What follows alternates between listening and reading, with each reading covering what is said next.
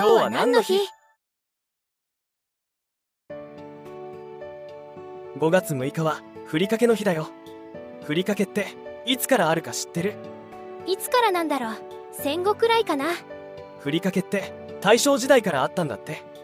そんなに昔からあったの？じゃあハイカラさんも食べてたのねきっと。当時の日本人のカルシウム不足を補うために魚の粉を砕いてご飯にかけたのが始まりらしいよそんな立派な目的があったのね。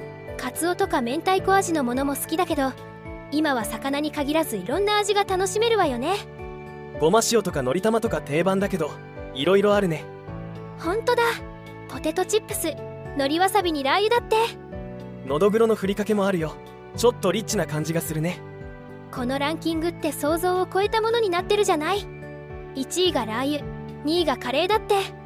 カレーのふりかけってすごいけど高い再現性って書いてあるね。サクサクした食感で濃厚な味を楽しむことができるって。本物のカレーライスを食べているような満足感だって。食べてみたい。同率3位の牛トロフレークは高級感すごいね。一度食べてみたいな。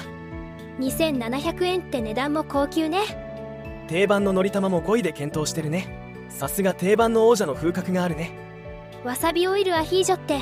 もうこれって料理の領域ねネギ塩豚そぼろとかイカ昆布とかそのままお酒のおつまみにもなりそうなものもたくさんあるね。